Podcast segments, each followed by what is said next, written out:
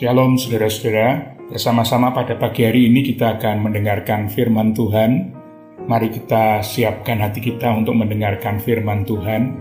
Biarlah kita boleh berdoa bersama-sama terlebih dahulu.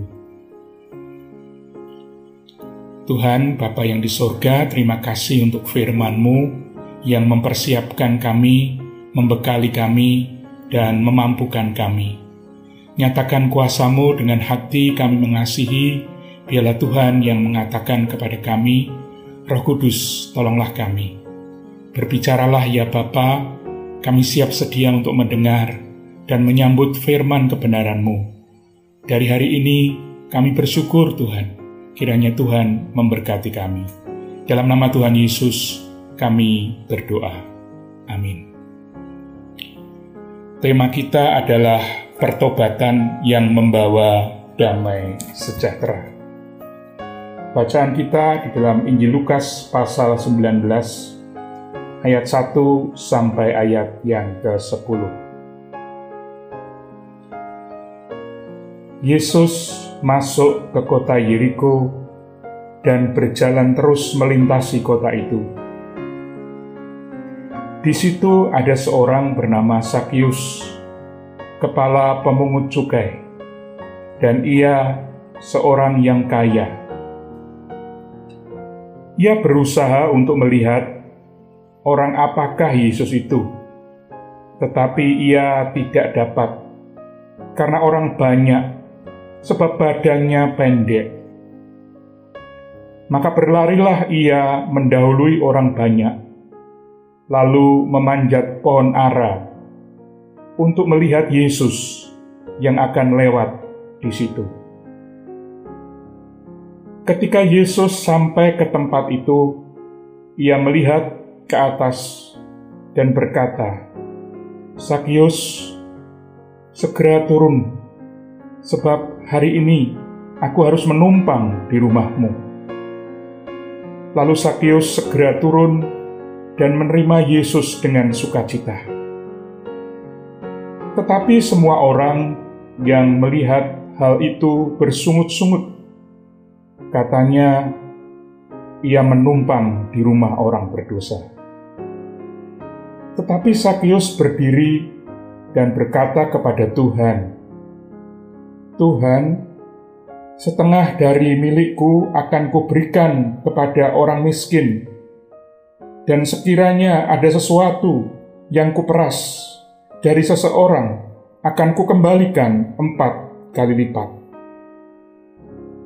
Kata Yesus kepadanya, "Hari ini telah terjadi keselamatan kepada rumah ini, karena orang ini pun anak Abraham. Sebab Anak Manusia datang untuk mencari dan menyelamatkan yang hilang." Demikianlah bacaan firman Tuhan. Berbahagia setiap kita yang mendengarkan firman Tuhan dan melakukan dalam hidupnya. Saudara-saudara sekalian yang dikasih Tuhan, kali ini bacaan kita berfokus pada Sakyus, seorang tokoh yang tinggal di kota Yeriko dengan jabatan sebagai kepala pemungut cukai atau kepala pajak. Sakyus kaya, berlimpah hartanya, tinggal di kota besar Yeriko, kota yang makmur, pusat perpajakan yang terbesar di Palestina. Namun demikian, ia merasa terasing. Ia sendirian. Masyarakat membenci dan menjauhinya. Ia dibenci dan dijauhi masyarakat sebab pekerjaannya karena profesinya, pekerjaan itu ia dipandang sering merugikan rakyat. Di mata publik, dari profesinya itu, pemungut cukai selalu menarik pajak lebih besar dari yang dimestinya, yang semestinya. Artinya masyarakat merasa beban berat akibat cukai yang disebabkan kepadanya, dibebankan juga kepadanya. Selain itu, pemungut cukai juga kerap dituduh sebagai bagian dari penjajah. Pajak yang ditariknya akan distorkan kepada pemerintah Romawi yang kala itu menjajah Israel. Saudara-saudara pemungut cukai bukan seorang sembarangan. Ia mestinya mampu membaca, menulis, dan berhitung. Selain itu, ia dituntut memiliki pergaulan yang luas dan baik. Dia sebagai pejabat punya kedudukan di masyarakat. Tanpa kemampuan-kemampuan itu, seorang pemungut cukai tidak dapat menjalankan profesinya dengan baik. Namun sehebat apa pun seorang pemungut cukai di mata orang Yahudi, mereka dikategorikan orang yang berdosa. Karena dosanya, ia layak dikucilkan, itu yang dialami Sakius. Sakius termasuk orang yang dikucilkan, dihindari orang-orang Yahudi dan dihina. Karena itulah ia merasa kesepian, kesendirian, dan gelisah, cemas. Kegelisahan inilah yang membuatnya ingin melihat orang apakah Yesus itu. Beberapa kali dia mendengar tentang Yesus, melihat banyak orang yang mendengarnya. Yesus dikenal, bersahabat dan mau bersahabat dengan semua orang, termasuk orang-orang berdosa seperti dirinya. Saudara-saudara Sakius mengira bahwa melihat Yesus itu mudah. Namun karena badannya pendek, ia tidak dapat melihat banyak orang yang mengerumuni Yesus. Namun dengan kepandaiannya, ia tidak kurang akal. Untuk itu ia mendahului rombongan Yesus untuk naik ke atas pohon ara. Ia memanjat pohon ara. Ia melihat Yesus dengan diam-diam.